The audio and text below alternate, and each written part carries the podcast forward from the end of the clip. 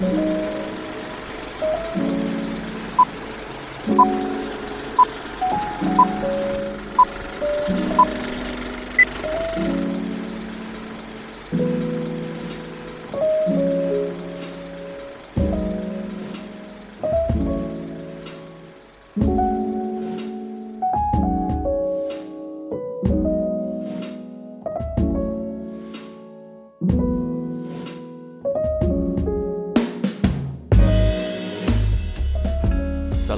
alaikum, and welcome to the Movie Passport, a podcast series about world cinema. Today we'll be traveling to the country of Egypt. My name is Duncan, or Valkyrist on the internet, and joining me to chat about Egyptian cinema, we have. Abdullah or Quaithe on Discord. Great, thanks for coming back, Abdullah, to uh, talk about some more Arab cinema, and thanks everyone for listening. Before we get into our main discussion, I'd like to give the listener a brief history of Egypt and its film industry. So, Egypt is a country located in the northeast corner of Africa. It has one of the longest histories of any country and is considered a cradle of civilization.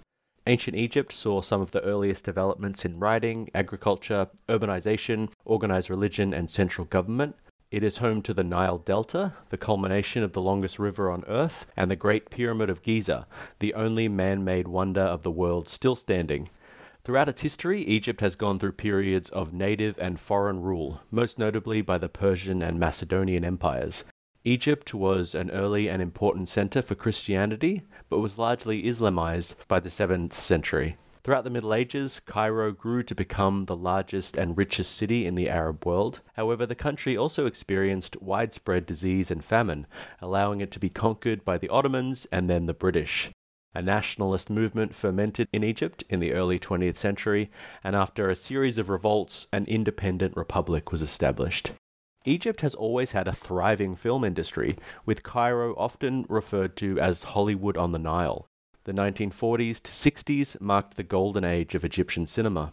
Melodramas and comedies were very popular during this period, as they allowed audiences to escape from the country's political and economic turmoil. However, epics such as Saladin the Victorious and thrillers like The Nightingale's Prayer were also celebrated. The 1970s and 80s saw a transition towards more serious cinematic subject matter, including poverty, corruption, and political action. Egypt has produced many film stars such as Omar Sharif, Shokri Saram, Soad Hosni, Ahmed Zaki, Nadia El Gendi, and more recently, Mona Zaki and Ahmed Al Saka. Cairo hosts the annual Catholic Center Festival, the oldest film festival in Africa. So that is a brief recap, but there is lots, lots, lots more to discuss. Um, so my first question to you, Abdullah, is: uh, Do you have any connection to Egypt? Have you ever been there, and have you watched many Egyptian films? I've been to Egypt when I was three years old, though I don't remember much of that trip, so it doesn't count. but in terms of Egypt, uh, entertainment in general, TV and movies, mm-hmm. is it has a big influence like across that Arab-speaking uh, region. So Egyptian TV shows and movies are always on TV, and of course in the cinemas there are always. Like, I grew up going to Egyptian movies in the cinema, so it had a, a very important presence. Mm-hmm. Although, like some names you wasn't part of the list of the people you mentioned that had a big influence. At least, uh, like remembering as a kid, is Ismail Yassin, which is a comedian. Uh, you know, in the black and white movies, that he had a big presence like growing up. Mm-hmm. Yeah, it was amazing reading a bit about. I had no idea how big it was but I mentioned last time when we were talking about Kuwaiti cinema, you said that Egyptian cinema had a huge presence in the Arab world. It's similar to the way Hollywood has a huge presence in the kind of Anglosphere or English speaking world which I never knew. But when I started to read about it, uh, it was amazing to learn how how thriving it was and how it was. It's always been thriving. Um, like it's gone through periods of like sometimes the government funds it and sometimes it's funded more by the private sector, but it's always been huge. And I guess that's because it's got a huge market in Egypt and throughout the Middle East and North Africa. But it's really exciting to learn about some of these films. And there was so many films. You posted a list of all these recommendations, and I started looking into like the sort of top hundred Egyptian films, and they all sound really, really interesting. The only exposure I, have never, I had never seen an Egyptian film as far as I can remember until this podcast. But uh, the only exposure is uh, Omar Sharif. I obviously know him from um, Hollywood films like uh, Lawrence of Arabia and um, Doctor Zhivago. I really love Doctor Zhivago, and I loved his performance in that. But um, other than that, there's also I think the show Ramy that came out a couple of years ago. That one also one of the cast members is also a famous actor. I don't remember, but I've seen him in I think maybe TV shows. Mm-hmm. Uh, it was a surprise when I was watching Ramy and he popped up. Mm-hmm. Like there's somebody who I've known, you know, mainly speaks uh, in you know Egyptian Arabic. All of a sudden, he speaks English in this TV show. Right. And um, yeah, also the country of Egypt. I feel like I know very little about its sort of modern history. I've learned a lot about ancient Egypt in school, like we learned about King Tutankhamun and um, like Cleopatra and its relationship to sort of ancient Greek history. But uh, anything in the in the sort of modern era, I know very little about. Um, it kind of re entered the world stage, I guess, during the, the Arab Spring uprisings. I saw a lot of coverage of what was happening in Egypt um, in the early 2010s. But um, other than that, not a lot. But I've always wanted to go there. I, I find like the pyramids fascinating and, and sort of frightening. There's a quote that I always associate with the pyramids, which is like, man fears time and time fears the pyramids. So, like uh, Mexico, the pyramids in Mexico, I've always wanted to go to um, Egypt to see the pyramids of Giza and the Sphinx. Um, and my mum has been there. I've seen like photos of when she was like in her early 20s sitting on the pyramids. So I have that small connection, but other than that, very little connection to it. I would say likewise. I would love to go see the pyramids, although I have pictures of me at the pyramid, but I don't remember that. yeah, yeah. Uh, but for me, like growing up in Kuwait, we, there were there is, I think, a, I think it's probably the largest uh, expats in Kuwait are from Egypt. Mm. So I did grew up, you know, interacting with a lot of Egyptians, whether classmates in school, teachers, or throughout. Like, yeah, yeah. And, and do you have any like um favorite Egyptian films from like that period when you lived in Kuwait, or like were there big Egyptian films that came out that everyone was excited to go and see? The first movie I went to see in the theaters was an Egyptian movie. It was like a drive-in mm-hmm. movie theater. It was also a unique experience. I think, I think it's the old, the first and last movie I saw. I saw in a drive-in, mm. and I, I, would I don't want to recommend it, but it's the first one I saw. I haven't seen in years. Uh, Saidi fil Jama al which is like for Egyptian in the American, yeah, in the American University, and that stars like like a comedy star around that time. I don't know if he still acts, but uh, I've seen a lot of his movies going in the movies. Oh, he's still he's still acting. So he had that movie. He had a, a movie where he played an immigrant in the Netherlands. Mm-hmm. And the stereotypical journey of uh, Egyptian immigrants living up to, to live to live out more, more or less the American American dream in Europe. Mm-hmm.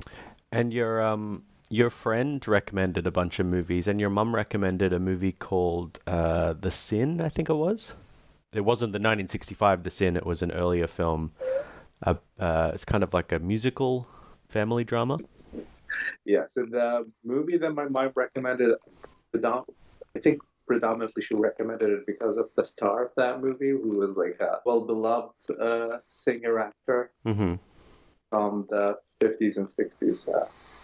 Yeah, yeah. I was tossing up between um, picking that one and Cairo Station, and I ultimately ended up picking Cairo Station.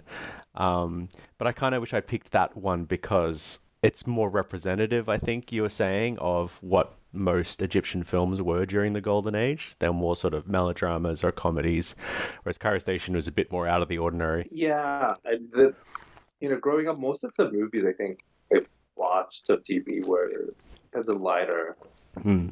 Better touch of them predominantly romantic comedies. Yep. yep. Yeah, the movies we we watched the four movies are a little bit on the heavier side. yeah, I know. I, I, I, felt bad. Well, I, I, I picked Kit Kat because I wanted to have a comedy in there, but it's it's almost like a comedy tragedy um, at times.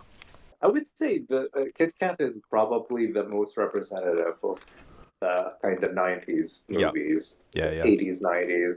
Even, even I'm not sure what's the current, uh, you know, movie landscape. I would say it's it has like this kind of tone to Mm. it. Yeah, sure. The, the other two movies are they do stand out. Yeah. Were there any other movies you wanted to mention um, before we get into our main discussion? The problem is that I don't remember. I, I know I would recommend certain actors, like Yeah. the, the stars of that era, like Soad Hosni, which I think you mentioned. Uh, Faten Hamama would be another one. Because she was like she was nicknamed the, the the lady of the silver screen or something like that. Hmm. Uh, Shadia is another great actress with great movies, uh, which we didn't like. We didn't see any the movies of those kind of stars of that of that kind of golden era of Egyptian cinema in the forties, fifties. Um, okay, so let's get into our main discussion. So uh, each host has uh, chosen a film about Egypt or set in Egypt, and I believe Abdullah, you'll be telling us about our first film. So Cairo Station, or the actual name Bab al Hadid, is set in a train station in Egypt, where we are following the stories of people, the downtrodden, who live and work in that train station. We follow three characters. Nawi, which is a cripple who lived in the train station and he sells newspapers. He's infatuated with the other person that we follow, Hanuma, who sells bootleg uh, Coke uh, and Pepsi for, for tourists, and she's always trying to evade the police. And the third main character we we see in the movie is Abu Sriya, who's trying to unionize, and he's engaged in Hanuma. And the whole uh, movie revolves around their day-to-day lives in that train station. And uh, what did you think of the film? Was this the first time you'd seen it, Abdullah? First time I saw this movie, I, I uh, should we can we like ruin the story and the ending, or yeah, yeah, we can. or as we discussed? We can assume the listener has watched it. If you haven't watched it, go and see it. Uh, I would say like I I like the kind of neo neo realism to the movie tone, but I like I couldn't root for any of the characters, and I felt they're they're not redeemable. Hmm. All three of them were horrible. Yeah. I don't know what you thought about the movie. I I really liked it. Um, I found it very engaging. I, I liked the style, the sort of. I felt it was a mix of like yeah, like had a neorealist style where it's just observing daily life um, in this train station, but I also had like a strong like thriller or even proto slasher vibe to it. This came out in 1958 like two years before Hitchcock's Psycho. Um, but it felt like it was an early version of that in a way. Like it's it's about this very psychologically disturbed young man. He's kind of obsessed with uh, women. He's kind of very sexually repressed, and he that that repression manifests through sort of violence and obsession and fetishization. So I thought that kind of exploration of very disturbing male psychology was really interesting and really well done. Um, and yeah, I thought it was a lively, kind of interesting film. It, it feels like you're living in that train station. You just see all sorts of life go past, um, from you know, people in suits, very wealthy, walking around, um, having affairs, all the way down to you know people just trying to scratch a living from the gutter, wearing rags.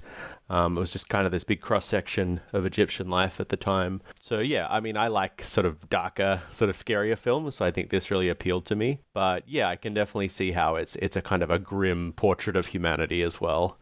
Um, but I think that I think that's more like a, a social a reflection of maybe the social conditions. Like this is a very tough world to live in, and this is kind of how these characters survive. But yeah, they're not necessarily very likable characters.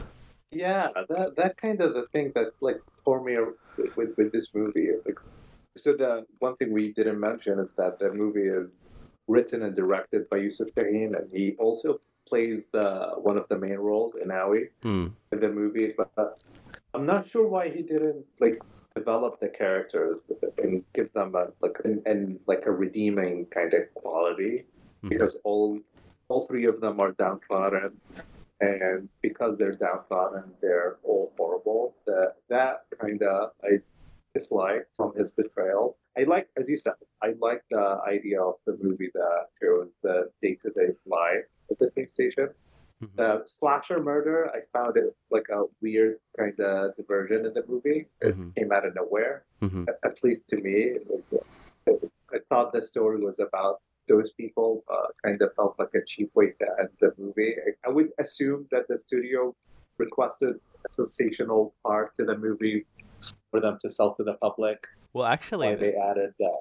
I mean, it could it could possibly have been from outside forces, but this film apparently did very poorly. Like it was sort of people, audiences were outraged when it was released because of the depiction of violence and sex and the kind of the disturbing mind of its protagonist. Um, so it was it was largely rejected at the time of its release by audiences, and then kind of had a critical reappraisal in subsequent decades. And the movie, we also didn't mention that the stars are in the movie, at least from the movies we we saw for this episode, does have some stars from that era. Hind Rostom, who plays Hanuma, was a sex symbol uh, back in the day. Mm, I can see why. called. Uh, yeah, she was. I, I actually in this movie, I, I, I saw her why her choices made her the sex symbol. yeah, she was gorgeous. She was called the Mar- the Marilyn Monroe uh, of the East around that time. Hmm.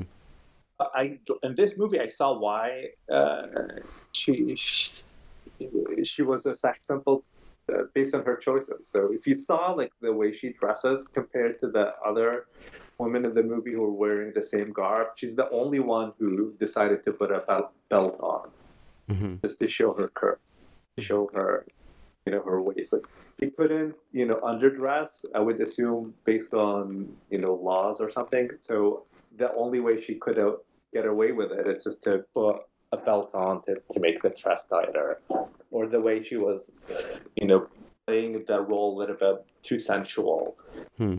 Because I, I've known her like in her later years, seen her on TV when she was really old. Hmm. Now I see it. Uh, and the other star in the movie, which uh, Betty which she played over three years, her her fiance in this movie, he was also a, a big star from back in the day. Now, now I, I actually found those two characters somewhat um, sympathetic. Like, I think Hanuma is kind of just trying to survive and she kind of uses her sexuality to allure customers and you know maybe she's a bit acid tongued towards people. But i didn't i, I didn't find her that uh, uh, as unlikable maybe as uh, kinawi. Um, and even um, i've written him down as abu but i think you had a different name for him the, the union leader. Um, I think he has some like uh, you know detestable qualities. I mean, he beats he, he beats up his um fiance Hanuma. But I thought like his attempts to address some of the worker exploitations was was admirable. But you, found them irredeemable. It was like I wanted to root for him when he was unionizing, but then he went ahead and he beat her. Like Yeah. why? Yeah. yeah. Why made that choice? Why? Why? You, like make it a little bit gray. Not he's a horrible person who would be a, like a defenseless woman. That was, uh, you know, horrible. That that scene. And for her, I think the the scene that I like made her redeemable to me is the way she rejected Inawi. It was Oh, okay. very, uh, very harsh and aggressive toward him. Hmm. I don't know if it came across in the. I didn't read the subtitles, but she was very nasty to him. You mean because she kind of like like played along with it for a little bit and then lured him into this false sense of security and then rejected him. rejected him very harshly. Yeah. It wasn't. Uh, it wasn't a nice way. for Yeah. her to That's a good reject point. That's a good point. I just I just took her as a very like I don't know hard edge kind of person. Like you know she seems to have had a tough life, and that that kind of informs the way she treats other people. But yeah, I guess that she could have been a bit kinder in that situation. That was before his his true character had been revealed. He, he up until then he seemed like a pretty harmless, pathetic figure. But she pushed him to, to on this murder spree. So if it wasn't for that conversation, he wouldn't uh, try to kill that other girl. Um, yeah, I don't know. It's hard to tell, like how what actually, you know, sent him over the edge. Um, I think it's clear he's he's pretty disturbed from the moment we meet him, and that this he, he was always capable of this. Um, And if it wasn't Hanuma, it would have just been some other girl who he perceived as slighting him in some way. I don't know. It's hard to tell, but I think, I don't know. His actions are so extreme that I, I don't think, he, you know, um, I think he was always capable of this. But yeah, the, the violence um, and, the sexuality was quite uh, graphic for a film from the 1950s. I don't, I don't think I'd ever seen anything like this in Hollywood films from the 1950s. Um, so I was quite surprised.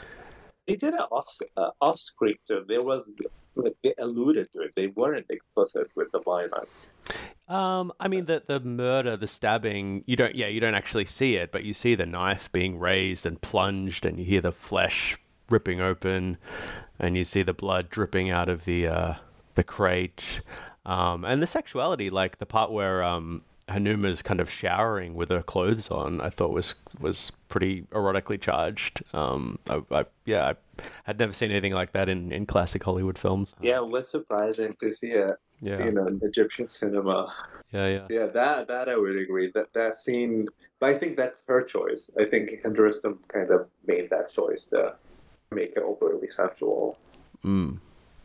I thought um it's in, it was interesting like just this mix of like incongruous features. Like you just had so many different people from so many different walks of life crossing over at this train station. And at several moments there's almost like allusions to ancient egypt. Like there's a moment where the camera kind of pans up to quinawi and you can see like an ancient egyptian statue just behind him like just beyond this modern building of the train station. And then um, I read somewhere there was other allusions to ancient Egypt, like the cat as this symbol of um, death. He keeps trying to kill the cat, um, and also the act of him killing this woman and then boxing her up. Some critics saw that as this allusion to mummification. The, the film has been interpreted as Egypt at a crossroads, this, this kind of collision between modern and ancient Egypt you know, there's there's the people of the poor classes. There's a kind of up and coming middle class. Um, there's this modern place, presumably built by the British um, while they were there. This symbol of the clockwork like rhythms of modern life, everyone coming and going, and it just doesn't quite, or it seems to work a lot of the time, but uh, the the culmination of this film shows where it stops working and the clock kind of breaks down and all hell breaks loose. And all of these people who up until then have been you know selling their wares and, and conducting the trains and going about their daily life to a, a pretty regimented time schedule suddenly are you know running around the train station screaming accusing people of murder people are throwing, you know, holding up knives, running across the tracks. So it just seemed to be this kind of combustion of um, of modern life. And also the pursuit of whatever little power that people have and the way they want to, you know, hold on to them. Like the hmm. other person who did not want people to unionize, hmm. the only reason because he lose power, whatever this little bit semblance of power that he had, and he was willing to sacrifice the workers' lives and livelihood mm-hmm. just to maintain that semblance of power that was interesting. Kind of the, the push against unionization from a guy who would benefit from it. Mm. That, that was interesting. Mm-hmm. I didn't exactly know what to make of that subplot, the union subplot, but it, I thought it might have been sort of gesturing towards the growing power of socialism or socialist politics in Egypt after the 1953 revolution. I think that was led by a lot of socialists. So maybe that, that kind of um, conversation was in the air of Egypt back then. Um, you know, the workers' rights and equal division of, of labor and power and all that. Um, and you see other kind of political influences. There's a there's a brief shot of a group of kind of proto feminists arguing against um, you know domestic labor and domestic exploitation. Um, you see like a, a, kind of bunch of rockers in a train carriage at one point, drinking and partying uh, with uh, Hanuma, and she's handing out drinks. I thought that was a fun little moment as well. So you just got lots of different influences from culture and, and society all converging in this one place. The interesting part is that, like, I, at least to me, the drinks looked like Coca Cola. Mm. Is the way that bottle, the bottle shape is iconic. Mm-hmm. So it, it is a little bit at a crossroad. Is that you're you're seeing it as they're drinking and partying. I don't know if it's censorship that prevented them from, you know, being a little bit more explicit. Mm-hmm like it seems a bit too much of a you know Coca Cola ad of people drinking Coke and partying, right? Yeah, I, I assume it was meant to be alcohol, but they just couldn't couldn't show that. Feminism subplot was really in the not a subplot, just in the, really in the background, and I, I think it went nowhere even in Egypt. I don't know if, if he was trying to reference any movement because I don't think it was successful. Mm-hmm. You know, looking at it from today. Yeah. One uh, critic pointed out that um, this film or this character Kinawi was highly resonant or sort of prescient towards the the incel movement that we're dealing with today. Like all of these young men who are isolated and feel like they can't speak to women and kind of resent women because of that. Um, so I thought that was interesting that um, a lot of the psychosexual issues that are depicted in Kinawi are things that are still uh, persisting on the internet today. And the internet being this sort of like a train station, this this modern or postmodern crossroads of uh, of culture from all walks of life and all parts of the world. Yeah, the, the self representation was definitely there, especially his mantra that the whole point for him is to go back to his family and prove to them that he's not a loser. Mm. He was able to get a girl. Yeah. At the end of the day, that was like his driving motivation throughout, because he is from Upper Egypt. Mm-hmm. There were at least his stories that he, he is from Upper Egypt and he's been more more or less ostracized from his community. Yeah. And that's why you know his dream of building house on the sea and the whole spiel he told her is to go back to them and be accepted by his community. And I think, yeah, that would be more or less resonant with, with the idea of the incel movement. He and, couldn't make it there. He was fant- fantasizing. Yeah, go ahead.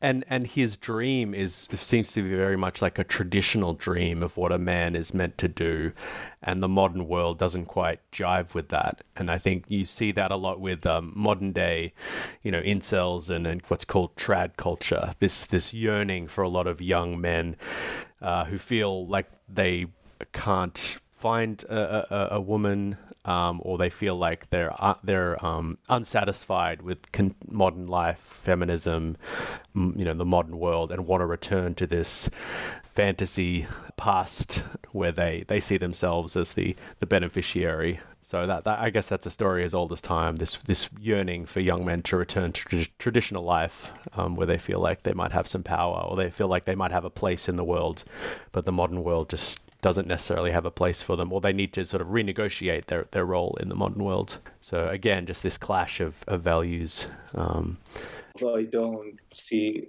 what the director is trying to say with the ending is that, you know, people who have problems, they need to be locked up in a mental hospital, like the asylum part of it. That was a a very outdated mood of thinking. Like, I'm glad we were not at that point anymore. Yeah, the ending is uh, very uh, spectacular. It's very much just like action and danger and horror. Like there's a strong horror element of him running down the tracks, chasing her through the train carriages, holding the knife to her while people try and negotiate with him. Yeah. And it's, I, I guess, like my my interpretation was like, this is one of the victims of of the modern world. Like he just can't assimilate to this new society, and it just kind of drives him insane but yeah, definitely wasn't a, a very progressive or or sympathetic um, way of dealing with a very disturbed person. Yeah, I think the, the director writer he was like very much an empathy theorist. Like he doesn't believe people can change, and like you know, hmm. people were born into poverty. It's their problem because they have cognitive deficiencies, which I, I really didn't like that mm. kind of method by that. Which I was reading a bit about um, Egyptian cinema in general and sort of scholarly interpretations of it. And one uh, critic commented that unlike Hollywood films, uh, Egyptian cinema is very much this idea that characters can't necessarily change, they can't grow emotionally, um, and the lines between good and evil are very clearly demarcated, and characters are kind of governed by fate rather than their own will. Um, fate determines the outcomes, or you know, God, or just kind of a, an, an all-powerful morality or, or social hierarchy determines the outcomes. You can't like forge your own destiny necessarily, which I don't think pertains to all of these films necessarily. Certainly not the documentary at the end. Well, maybe it does. I don't know. Yeah. Um, but that that underlying um, mentality maybe um, shapes some of the values of these films. Absolutely, I think that's so true. the whole notion, like I think, like even my vague memory from the movies that I've seen, it's usually like the ending is more or less, uh, you know, goes back to that kind of uh, ideal is that you know things are the way they're supposed to be, and they tend to have kind of a little bit of propaganda. Mm. Of the, the government's good, you know, whatever you have is really great. Be happy with what you have. That that kind of fits with with my memories of the movies that I've seen. The status quo reasserts itself, um, which, to be fair, is often the ending of a lot of American slasher films. A lot of American slasher films end with kind of the the state, whether it's police or doctors or you know the hero, um, kind of defeating the deranged killer and, and returning the world to normality. Yeah, and it's not just like slasher movies; it's in general with uh, Egyptian cinema. Hmm, interesting. Uh, yeah, the, the, status quo is good. If uh, my my memory's faulty, but if I, if I remember correctly, that movie of, of the immigrant who who immigrates to, to the Netherlands. I think part of the story is that life was better in Egypt. Like that was the message at the end of the movie, rather than like the life that he fought for himself, mm-hmm. living in the Netherlands. Yep. All right. Uh, Abdullah, will you tell us about our second film for the episode? Is it the second movie, El Mumiat, or The Night of Counting Years, that's like the alternative title for it. Uh, kind of dramatized and actually it's a fictionalized tale uh, of the discovery of the royal tombs uh, of the pharaohs for several dynasties. And the movie shows us about the tribe who was selling uh, some of those artifacts that were associated with those uh, tombs in the black market, and how the government around that time was trying to crack down and find those missing tombs. And this whole movie shows the, the struggle of one person within that tribe and how he informed against his, his tribe members uh, to the government about the location of those missing tombs. And uh, was this the first time you'd seen El Mumia, which I think translates to the mummy? Mumia. Uh, yeah, first time I've seen Al Mumia. I think this is the first time I've seen him, anything by Shadi Abdel Salam. Uh, I've never heard of him before, like like Yusuf Shaheen, which his name is uh, well, you know, is known. Well, this is the only film he ever made, the only feature length film he ever oh, really? made. Yeah, yeah. He was planning a second film oh. uh, for decades. He was planning a second film, but he died before he could complete it. Oh, that makes sense. Because Yusuf Shaheen's name is, you would know it in passing. That this guy I've never heard of before. So yeah, this is the first time for hmm. me watching Il Mumia I think that true story was more interesting than the one the one was depicted by the movie, mm-hmm. and I wasn't surprised to find out that the the movie was actually funded by the Egyptian government, hmm. which kind of more or less is consistent with our prior conversation because shows you that things are better off when the government is control hmm. rather than when people rule themselves. Mm-hmm. Well, that's interesting. Yeah, I, I, speaking for me, I really enjoyed this movie. Um, I thought it was very haunting and ethereal. But I should say this is very much like a, an art house film. It's very slow and meditative. Lots of like panning shots of the desert and the ruins, and people just kind of staring off into the distance, not saying much. Um, so if that's not your kind of film, you might not enjoy this. But I thought this was a really almost like a hypnotic film. Like the more you watch it, you just kind of get lulled into this state of uh, sleepiness and like, but also unease. I thought um like Cairo Station, there was a strong undercurrent of horror to this film, uh, but it's a very different kind of horror. It's kind of it's more like the existential feeling that uh, you're insignificant because the the whole the whole film is about the ancient world and the fact that they're digging up these relics from thousands and thousands of years ago, and they're living beneath the pillars or in the shadow of these ancient, ancient ruins from empires long dead. And it just makes you feel so insignificant. It makes you feel like your life means nothing compared to the vast span of history or the ex- expanse of the cosmos. So I loved all that. I love the dreamlike quality of the film. I love some of the shots are absolutely beautiful of them walking through the ruins and just people in cloaks walking around the desert like they look like ghosts. like the story itself is is interesting, um, but I found the mood of the film really really effective for me, uh, at least. But a, a lot of people I can imagine getting getting a bit bored by it. Well, so the, the, I think probably the, the, the music, the sound, I think played the, the biggest role in setting up the mood. Hmm. Uh, the the dialogue I, fo- I found I found it a little bit stilted. Felt more like a student project. Hmm. Uh, and especially the opening, that like the round table, the whole shot. I don't know why I got that feeling that it was like a student film. I don't know if you got that. It, it seemed like you didn't get this feeling. Seems probably just me. No, no, th- I, this. I don't know. I had that feeling. Yeah, I mean, I, I don't speak Egyptian Arabic, so I couldn't necessarily uh, determine how well they were delivering their lines. Uh, but I, I don't know the the uncle. I thought was a really really good actor. Had a lot of like gravitas. But no, I don't know. but It, it seemed alright to me. But but yeah, I'm I'm certainly not a native speaker, so I can't necessarily determine the the uh, the specifics of how well they were delivering the lines. Well, not the delivery. I thought the actual di- dialogue, the way it's written, Oh, okay, helped sure. a little bit. Yep. To to direct, which I don't know, gave me like a sense as more of a first draft.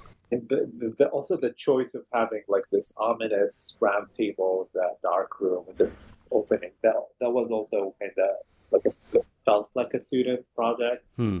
The funeral at the beginning, also like with everybody standing and not speaking. I get it; it set the mood, but also didn't feel real. Felt also like a student-led project. But those are my nitpicks. Hmm. Overall, yeah, I like the, the haunting feeling of the movie. Uh, The locations were beautiful. The, the costume, which I was watching, is like reminded me of Dune. Like, did the Dune, uh, uh, you know, costume designer take inspiration Yeah, from this movie? Because it felt very eerily similar, right? Yeah, I could see that. Yeah. My nitpicks with this movie, which uh, I know we chatted uh, off screen, is, is, is the choice to, to kind of have the whole movie in like modern standard Arabic. Mm. it, it was a little bit weird to me to my ears rather than like going with a typical egyptian dialect hmm uh, it, it, it sounded weird and the other thing is that whoever wrote it they didn't do a thorough job of uh, making sure that all the words were actually modern standard or even classical arabic because there were a lot of phrases that were so obviously egyptian to me Hmm. I know I wouldn't use those uh, terms, but that was a little bit kind of like the suspension of disbelief was a little bit disrupted. Yeah, right. Uh, and the other thing is because the movie has Egyptian cast members, and, and Egyptians have a hard time saying the, the letter J, J, J, Jim. They always say as a gap. Hmm. So that was a little bit weird when you're watching the movie and they're supposed to be speaking in classical Arabic, and you will hear the you know that the, the accent is off. hmm The accent is off over and over and over. So like, it would have been better off if they have conducted the whole movie in just modern Egyptian dialect. Yeah. Would have been better off for me. The the other nitpick that I have with this movie that one of the minor characters, the seducer, was the cast for it was a actually movie star from that day, that Fabulous Week. And I found it like a really odd choice that you bring this very well established actress to just to play the seducer, like for a tiny role. And I felt like is there sexism in this director? Hmm. Who the only way he saw this actress, you know, to be in this movie only as the seducer.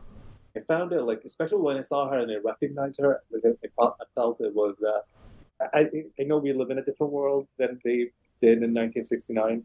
Uh, it, I don't know. It didn't sit right with me to see that this Yeah. actress who had her own career just to play this tiny role. Yeah, I agree. That was strange. Um, and I didn't know she was a famous actor. But the fact that the only woman in the whole film is a prostitute brought over, and her only role seems to be just like this symbol of the corruption of the modern world or the corruption of that comes along with, you know, selling your heritage to merchants. It also brings in these seedy elements. Like that was all she was there for. Felt really disrespectful. And the rest of the film is just these very stoic men conversing about very important topics. that felt yeah very strange and um and sexist. In terms of the use of classical Arab rather than Egyptian Arab, um, I, I can't speak to like how well it was done. It sounds like it wasn't necessarily that well done in parts, but I, I sort of took that as um, being done because the film is a period piece. I think it takes place in the kind of late 19th century. Um, and also, it's set in this upper Egyptian tribe that seems pretty isolated from the rest of Egypt. So I thought maybe the director was trying to get at the fact that this tribe has a has a strong link to the ancient world or a strong link to more antiquity and Egypt, and that's why their dialect is very unmodern and much closer to to an older style of speaking. Maybe that's what he was getting at. But but I guess also the Cairo archaeologists are also using the classical Arabic, so it doesn't exactly make sense because you'd think they'd have the more modern dialect. Pretty sure that's the, the reason there. It's just to set the movie in a different tone Yeah. for people not to associate it with with modern life. Hmm. Uh, which is like I don't like I don't dislike this choice. I like the choice to, to set it apart. I thought I thought it was just needed a little bit more work to make it better. Yeah, it stands out and it sort of takes you out of the film, or it can. Um, what did you think of the main character, what one is, and his kind of crisis of conscience that he goes through throughout the film after learning about what his tribe has been doing to the to the ancient relics um, that they're custodians of? That's kind of also like alluded to the point of what you mentioned. It's just a, an art house movie, right? Because Mm. we're trying. He was the director tried to show us the movie through his point of view. Hmm. It was interesting. Not my like typical preferences in terms of storytelling. hmm and I probably am a little bit my judgment is colored by knowing his true story.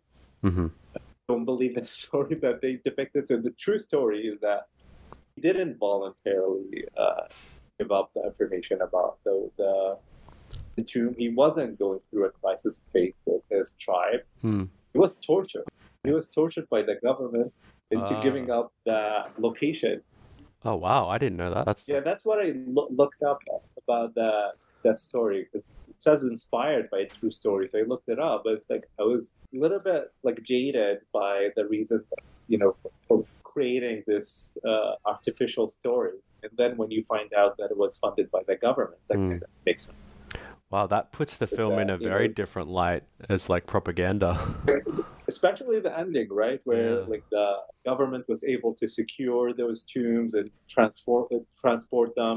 Well, turns out that transportation that actually happened ended up damaging most of the tombs, oh, interesting. Which is like another thing against uh, like what the government. Like, not, we're not. I'm not saying that the tribe, what they actually did by selling uh, the paraphernalia the black market is a good thing. Hmm. but probably they didn't do as much damage as the, the Egyptian government did back then. Yeah, the film very much like positions the uncle as a villain for what he's doing. He's not just desecrating these um, tombs and selling off the the jewelry um, or the treasure of these past pharaohs on the black market. Um, he's also, you know, killing people or or beating up people who try and interfere with that process. I guess it kind of like maybe sympathizes the decision a little bit because it's meant to be like supporting the tribe financially, but like that character, the uncle, is very much um, cast as a kind of mob boss, and the the archaeologists are sort of, I mean, they're not, they're sort of ambiguous initially, like they're not shown to be heroes, but by the end, has, seems to come to the decision that it's better that these tombs or these mummies or these treasures be in the hands of the archaeologist and in, in a museum where they can be, um, I don't know, preserved for their cultural significance rather than just sold off um, for quick cash. But that's how the film presents it. But it sounds like history um, was a completely different version of how things went down. Yeah, and also like the the whole story with the uncle and the motivation of the tribe wasn't really fleshed out. Hmm.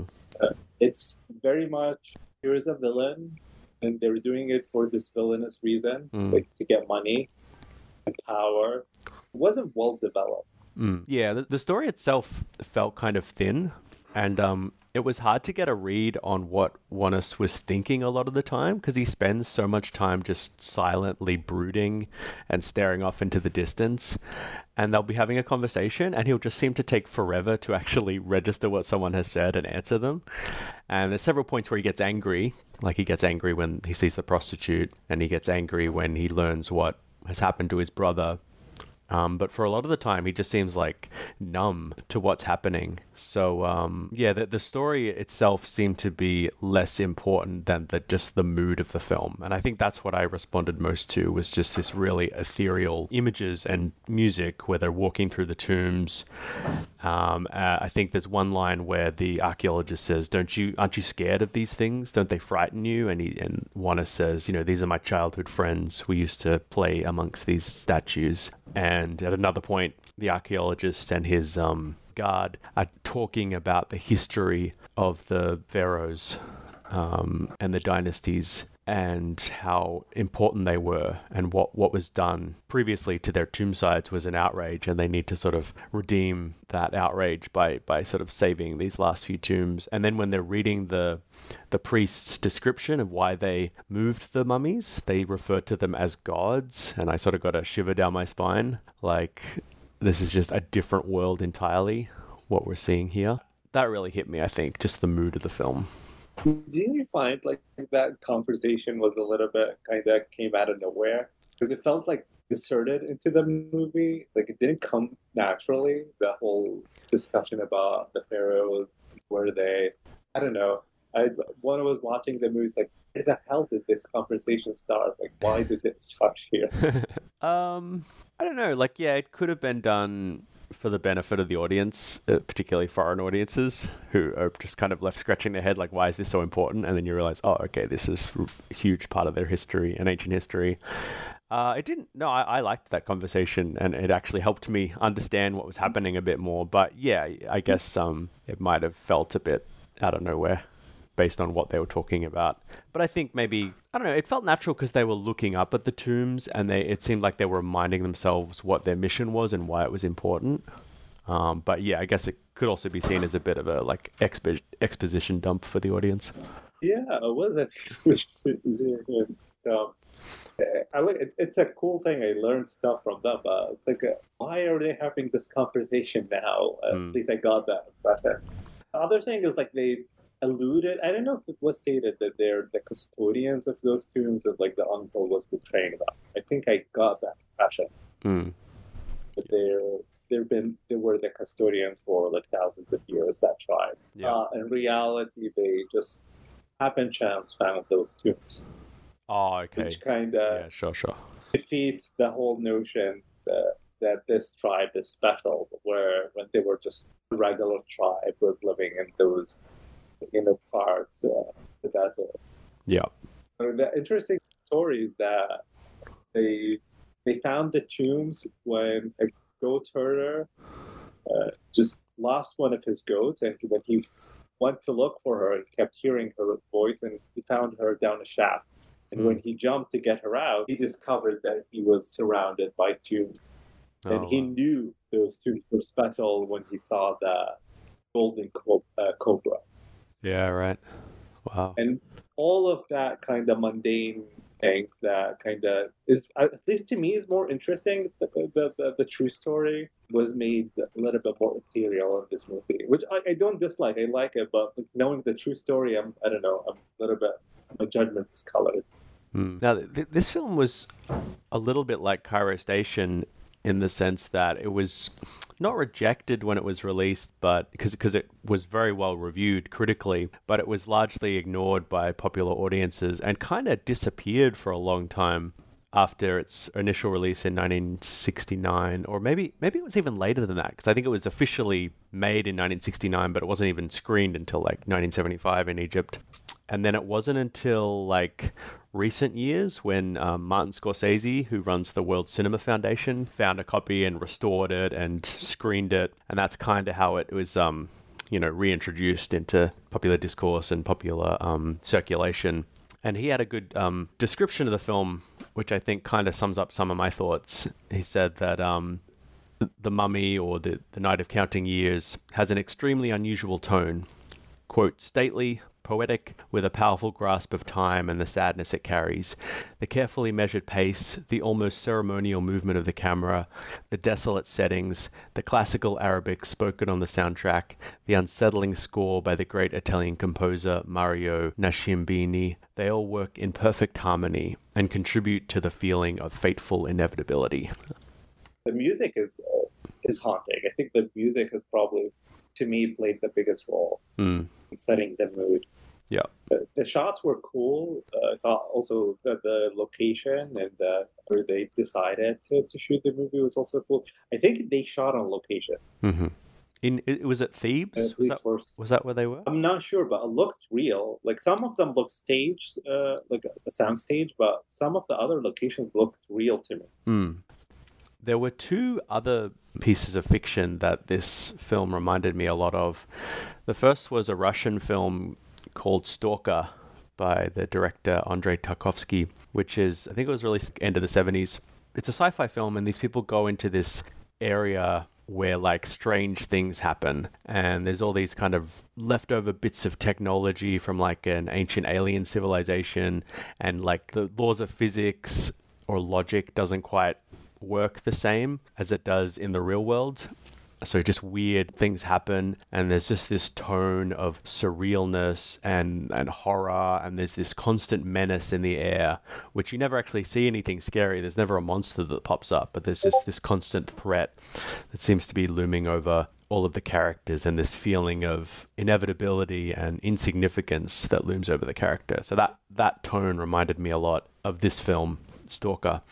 And the other thing, um, which kind of connects to A Song of Ice and Fire, is a short story by George R. R. Martin called The Stone City, which is another sci fi about this pilot who's uh, kind of marooned on this very distant planet with lots of alien species living on it. And there's this ancient, ancient city underground nearby that no one goes to because it just weird things happen. And he goes into it and he kind of just gets lost. And it has this weird geometry where nothing makes sense. He goes down one tunnel, he emerges out of a completely different section of the maze, and he just keeps going deeper and deeper into the city, just starts seeing hallucinations and goes crazy and gets trapped down there. It kind of reminded me of that of that feeling as well of just something so ancient that it, it defies. So, if you liked either of those two stories, you might like the tone of uh, The Night of Counting Years. I would also like reiterate that neither Bab al Hadid or Mumia kind of convey the typical Egyptian cinema. hmm Uh, they're cool and all, and I, I think both of them have their own merits, and definitely watch both of them. hmm But one thing people should know that they're not getting an, a true taste of Egyptian cinema by watching either of those movies. Well, let's let's move to a movie that maybe is a little bit more like the typical Egyptian film, uh, which is a 1991 comedy called The Kit Kat or El Kit Kat. Um, and this is a film that was written and directed by Daoud Abdel Said, and it follows Sheikh Hosni, played by Mohamed Abdel Aziz, a blind middle aged widower living in the El Kit Kat neighborhood in Giza. Hosni shares a house with his adult son Youssef and elderly mother and spends his days playing the lute, smoking hashish, and gossiping with his neighbors. The sensitive Youssef yearns to escape the slums and move to Europe and begs his father to sell the family home to finance his dream. Hosni is a mischievous character who brightens everyone's day and refuses to let his blindness hold him back. The El Kit Kat neighborhood is intricately portrayed, giving a window into uh, lives of laughter and love, as well as desperation and despair.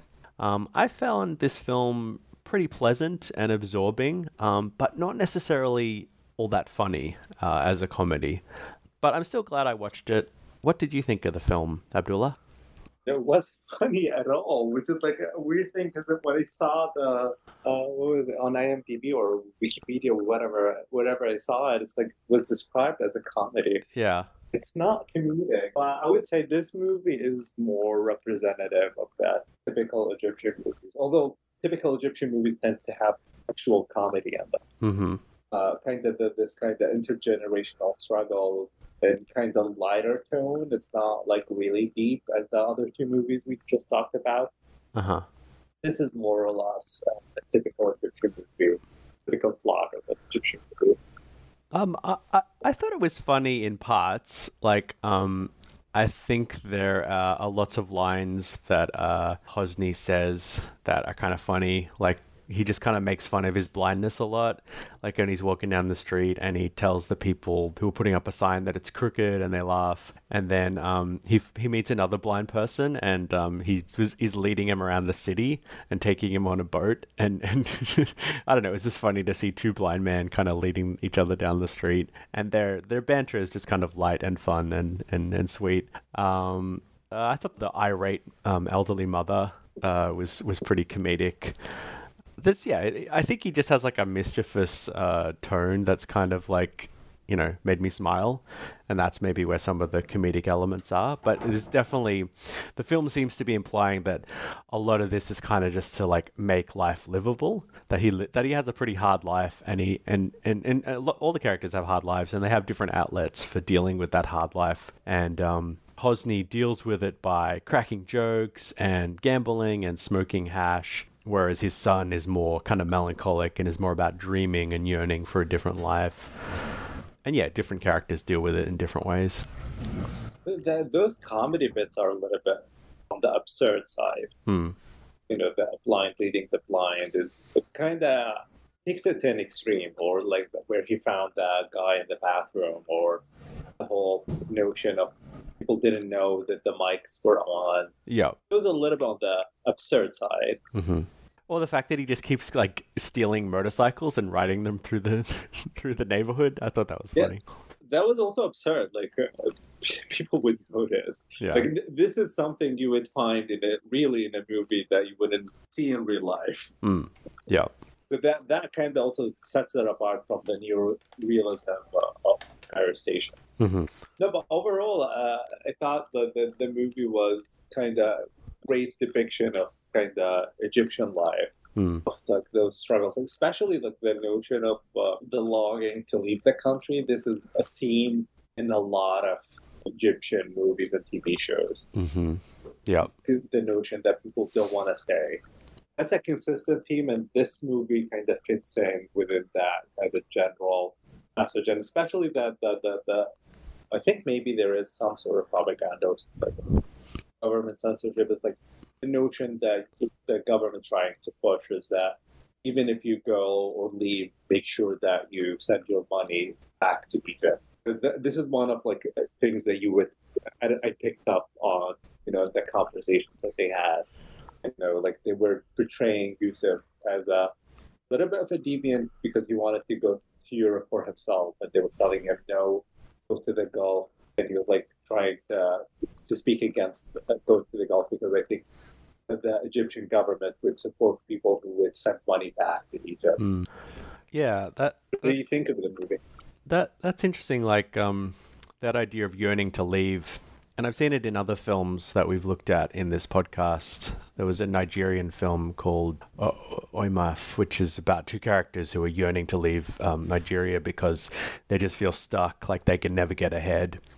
And that kind of seems to be the vibe in this film that all of these characters kind of have their place in society and they can never really get out of that. I mean, Yusuf goes to university, uh, he graduates, but he can't seem to get a, a, a well paying job to improve his lot. He's still living at home. And maybe you see that in Cairo Station as well. Like these characters are all, they've got their jobs. If you're poor, you're poor for the rest of your life. If you're selling newspapers, you're selling newspapers for the rest of your life if you're rich and wealthy, that's your role, and you can you can have a good life. And that idea of upward mobility or or, or changing your social conditions or social status is kind of like refuted by the status quo. You know, just learn your place. Um, this is how we do things, and and the best you can do is just kind of like find an outlet, whether it's sex or drugs or crime or comedy or whatever it is that's that's the message I, I took from the film, and I, I, did like it. Like I, as I said, I found it a pleasant film, and I liked the characters. Um, but yeah, it's just this undercurrent of tragedy, I think, and, and and music as well. I think that was a big outlet for a lot of the characters.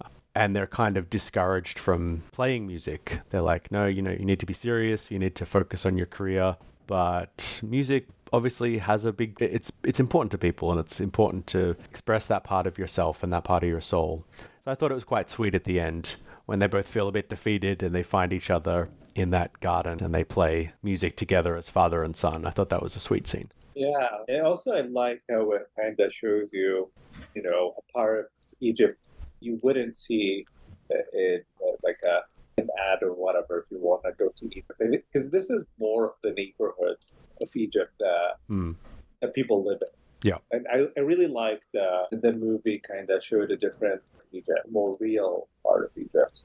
Highly urbanized, highly you know, and not very well developed. Yeah, yeah, yeah, yeah. A lot of the buildings seem to be sort of very poorly maintained and and quite old which which is true of Egypt. Hmm. It's not just the pyramids, which is like the, the image that we conjure up when we think of Egypt. Yep, yep. It's not just the desert and the Nile and the palm trees. yeah, it's a huge country. It's like uh, 100... 100 million, right? Yeah, 100 million people. It's a huge country.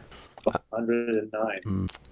Yeah, I don't know. Is, is any other characters you found interesting in the film? There's the divorced woman that has an affair with uh, Yusef she was a little bit not well developed. Also, like I, I think I'm like mm. putting a lot of underdeveloped characters because yeah, you know, her whole story is that she's a, a divorcee and you know all she wants she wants is this guy.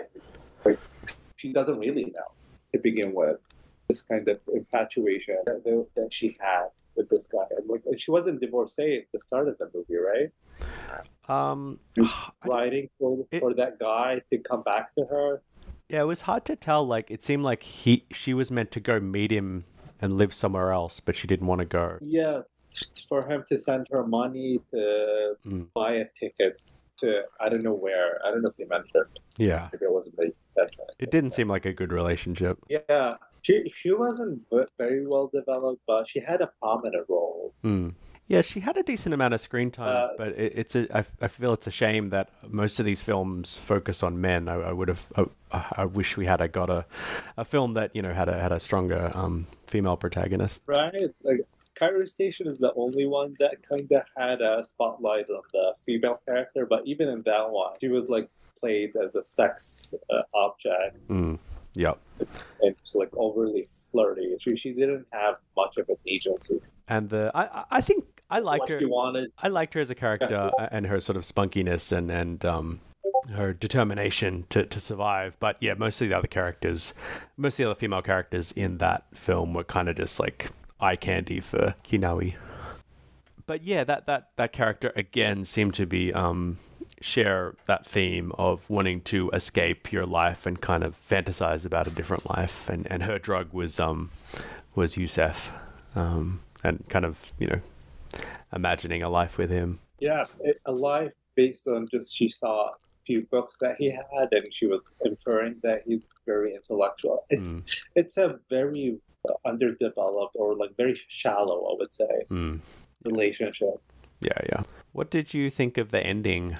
Um, I mean, there was a couple of endings. There was Hosni revealing all the secrets of the neighborhood on the microphone, and then there was him and his son kind of reuniting and playing music, and then there was this scene of him uh, riding the motorbike. What did you think of all that? The motorbike was a, like that. That's an absurd, and that's that's really how most Egyptian movies would end with kind of an absurd ending. Mm. So that one kind of struck home my side. Mm. But the, the microphone one was absurd. and like everybody knew, and everybody knew they're talking about them. and just like telling the whole thing that was a little bit on the absurd side. Mm. That the, the, one with his son was a little bit more touching. Mm. Yeah. Th- what did you think of the ending? I, liked it. I think it um, like there was this, uh, as I said, a strong tragic undertone to the film, but I, I think it left it on a, a happy note for me. That reconciliation, and just that like zest for life that he has. Like he just doesn't let the, the world hold him back. Like he's he just wants to do it because it just feels good. He wants to feel the wind rushing through his hair and just feel young again on the motorbike. Um, and I thought, I think the best thing about the film is like how intricately it sort of portrays this neighborhood. Like you really feel like you live there and just the chatter all around you. And, and he just, I don't know, that idea that like everyone underestimates him, but he actually knows everything about everyone because he's, he's, um, he's such a good listener.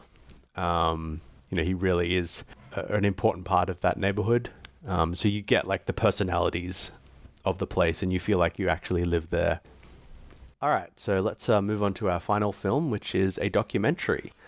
So, The Square is a 2013 documentary directed by Jehane Noujaim.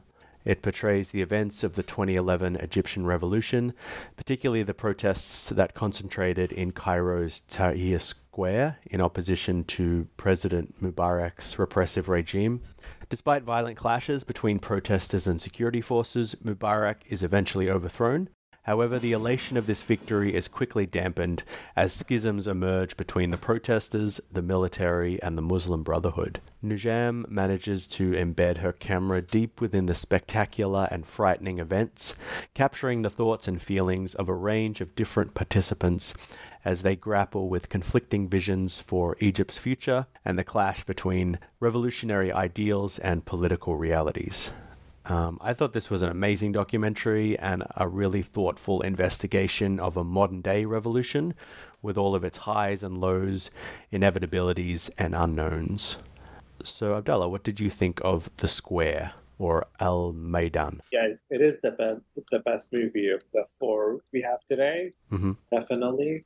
You might need to put it like a warning for people before they watch it because there are graphic scenes. Mm, yeah, there are. You know, shows dead people, which is uh, I found it for me unsettle- unsettling. Yep. And, and also also shows people who suffer physically from the, the, the regime. Mm. That's that. Police. So brutality. yeah, that was a little bit graphic too. Yeah, yeah, a lot of brutality. I, I don't think it's police. It's just whatever regime that was in charge Mhm. who sent whatever that force was. I don't know how to feel like having watched it and knowing what we know now, knowing that the whole revolution did not lead to democracy, especially now. Mm. You're more or less back at somebody who was like Hosni Mubarak again. So, you know, while you hope at the end of the movie that change is happening, where 12 years, almost 13 years out, doesn't seem like anything changed. Mm. That was very much discouraging. Yeah. So looking back where, we're, where we are right now. Yeah, it is really sad. I mean, it's it's a very hopeful film in the first half as you see how passionate all of these young people are to change things and how resilient they are in the face of really frightening um, state violence and state intimidation. And it feels like a victory about halfway through when the regime is finally overthrown, and then you realize all of the the problems with corruption or just just you know the status quo. Like it's very hard to change a culture a political culture or, or a system that can never really be reduced to one person. Like um, mubarak became like the symbol of a, of a repressive regime and that's what they focus their energy on overthrowing. But at the end of the day it's it's the system itself that needs reform and that's a much harder thing to achieve. So it was um it was tough, but I loved seeing all the different personalities and all of the different ways they dedicated themselves to political action and the solidarity between the different groups. And it's a very different like vision of Egypt or an Arabic country than we're used to in the West. You see all the complexity of society, the religious groups, the secular groups, the military groups, all trying to negotiate and work together, all having different visions, all having different you know goals for the country but then for their own you know subgroups. So it's it's complicated. Um i like the fact that and in some way that's like a, a universal story. All revolutions are going to have to contend with that. But i thought what was interesting in this one was how they used social media and they used their own you know phone cameras and social media to coordinate, but also to present their version of events. So they were actually competing. And I think uh, one of the characters says this will be a war of images.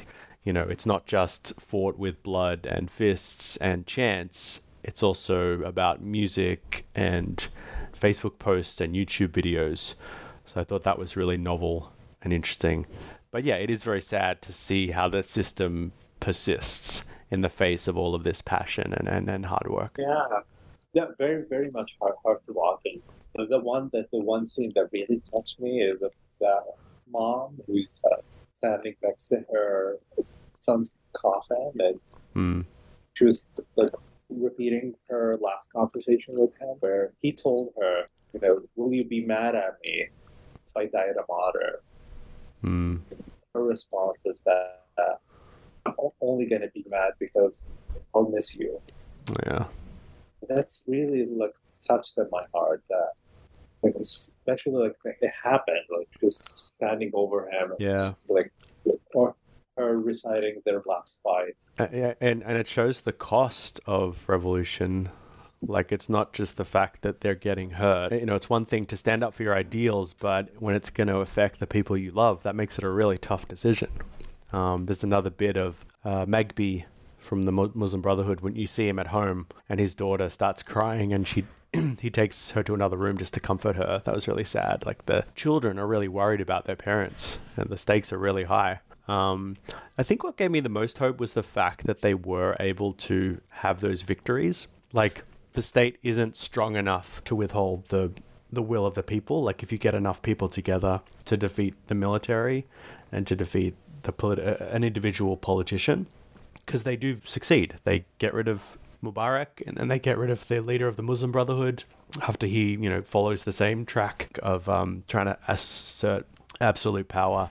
So they can win. There is power in in in people but it's just it's a long game. They just have to keep trying, I guess, and it's a the costs can be pretty high. So you can understand why why people can give up and lose hope. And I think you see that at an individual level in um, Ahmed, who's kind of like the de facto main character, this young guy who is kind of like a, an, an active participant in the protests and is there every night. What did you think of his character? Yeah, he was very sympathetic. Mm. But goes back uh, your your point about gave you hope that people can overcome. But the problem is that they can't overcome until they don't. Mm. And right now, they're not overcome. Yeah. They, they stop uh, overthrowing the next batch of government. They, they, they succeeded three times. They succeeded at overthrowing Hosni Mubarak. They succeeded at, at, overthrowing the following, you know, interim uh, military rule. And they succeeded at overthrowing Morsi. With Sisi right now, they're not succeeding. Mm. And he's been in power for 10 years now. So yeah, the people were able to mobilize for two years, but uh, at some point they stopped. That's kind of the disheartening part. Mm. Not the movie itself. It's just looking now at the time span that had elapsed and how much, yeah, uh, you know, nothing has changed. Yeah, yeah, it is disheartening, and I think you see that sense of being disheartened during the movie in Ahmed. Like, there's a moment where he's walking down the street and he just like doesn't even care if he gets hit by a car, and he's just yelling and shouting.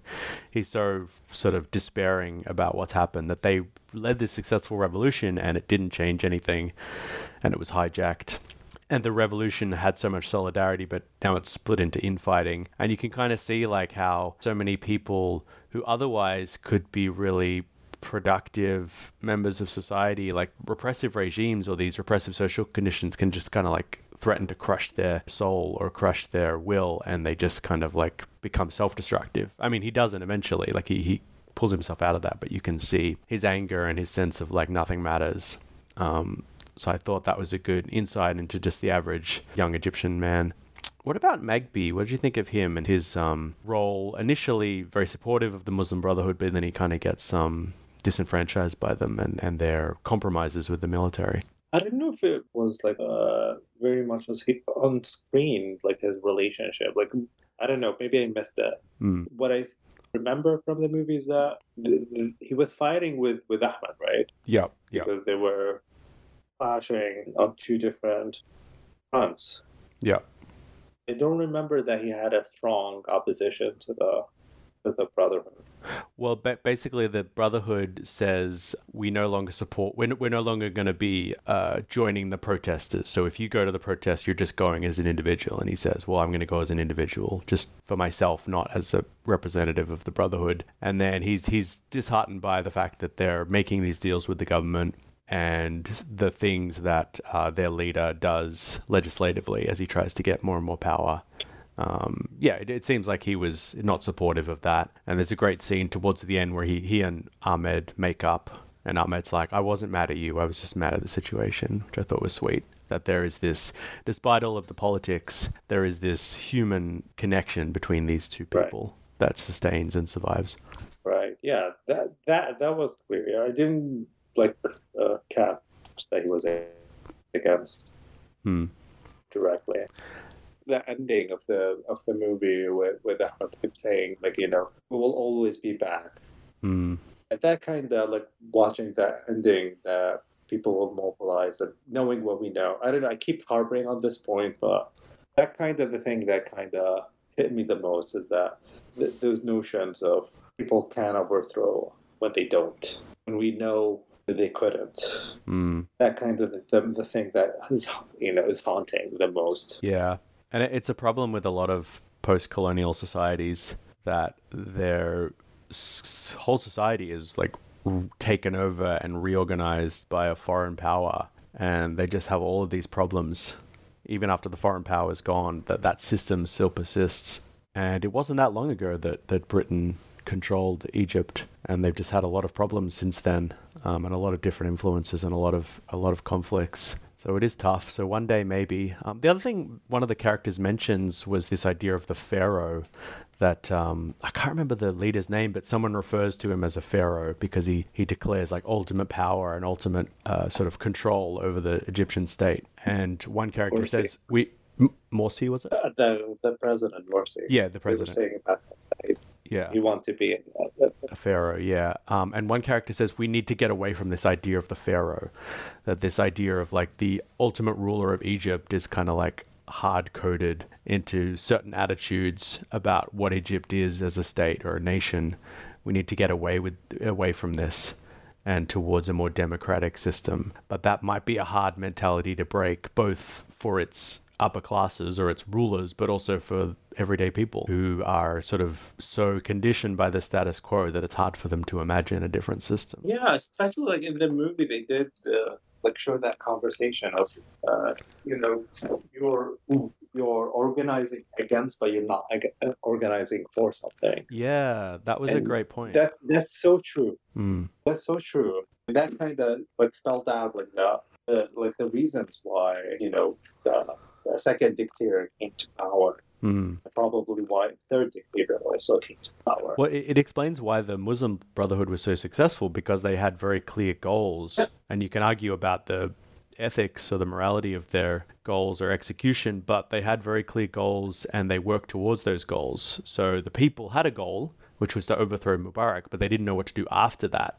in practical terms. And they struggle with this idea of compromising or making deals, even though that's ultimately the way to get things. It reminds me of a quote from the American film Lincoln, where um, uh, Lincoln and this kind of radical guy are talking about slavery, and they both agree, all right, we need to end slavery, but there's different ways of doing it. And the radicals like, we need to lock up every southerner and give all of their land to the slaves. That's the right way. That's the moral thing to do is to end slavery. And Lincoln's like, well, yes, I agree, that's the right thing, but you know, a compass can tell you true north. But if you just go barreling north, you might end up in a bog and get stuck. So we need a map, I guess. So I guess that kind of resonates with me that you can have goals, but you need to be able to have a plan as well. And you need to be able to retreat at points and go around things and make deals and compromise. But then on the other side, if you compromise too much, you might the system itself might still be preserved and all of the injustices might be preserved or unpunished. So it's it's tricky. It's hard to know exactly what to do. It's an ongoing process of reform. Absolutely, yeah. Like, like that's kind of the, the, the, the dangers of fantasizing about a better world without, you know, having a, a collective, you know, understanding of what that better world is. Mm. And the, the other main character, uh, the actor Khalid, is that his name? Yeah, Khalid. Apparently, it became famous later on. Yeah, well, he, he made that Was point that crown? I didn't know. he, he makes the point that even when they achieve elections, there's no good choices. The, the, all the all the parties are just made up of the previous regime, so it's not really a true choice. It's not really a true true democracy at that stage. Right. Yeah. If if you if you're not organizing for something, you're only if you only mobilize people because you tell them that you know all the all the old woes will you know will be gone by getting rid, rid of that person. Hmm. That's such an easy way, right, for to to talk like to talk at people people's hearts. Yeah, yeah. Uh, it doesn't give people purpose. Doesn't give them something to achieve. Hmm. It gives them the like this easy solution. Just get rid of that. And once you're trying to or like to try to enact anything later on, it's easier for other people to use the divide and conquer because you you know it's easy for them to say, well, it's not the way to do it, or like for the brotherhood to come in, well, we have the word of God. That's what that's what we should do. Like that's like kind of made it easier path for them to, to win that election. Mm-hmm. All right. Um, I think we're almost ready to wrap up. Did you have any final thoughts on the square? Yeah, I would say this is probably the best of the bunch of the movies we saw today. So, like, if people are deciding, definitely watch this one, The Mhm. Square. Yep. Yep. Uh, you know, be mindful that there is a lot of graphics, and you'll see that people think of hard. I would suggest we'll just skip them. Mm-hmm. Yep. Um, are there any other Egyptian movies you would recommend to the listener? I would say movies by Ismail Yassin in general. Uh, those are the ones I remember growing up watching on TV. Uh, movies by Fatima, Shadia, Soad Hosni. Those are kind of the stars of, of the black and white kind of era of movies. Mm-hmm.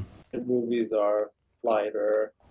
I like. I don't remember Egyptian movies today to, to comment much about the past. Mm-hmm. Yeah, I, I, as I said, I haven't actually seen any other Egyptian films, but um, I was reading through the list of recommendations you posted, and some of them sounded really interesting. Um, one was by the same director who made Cairo Station, called Alexandria Why.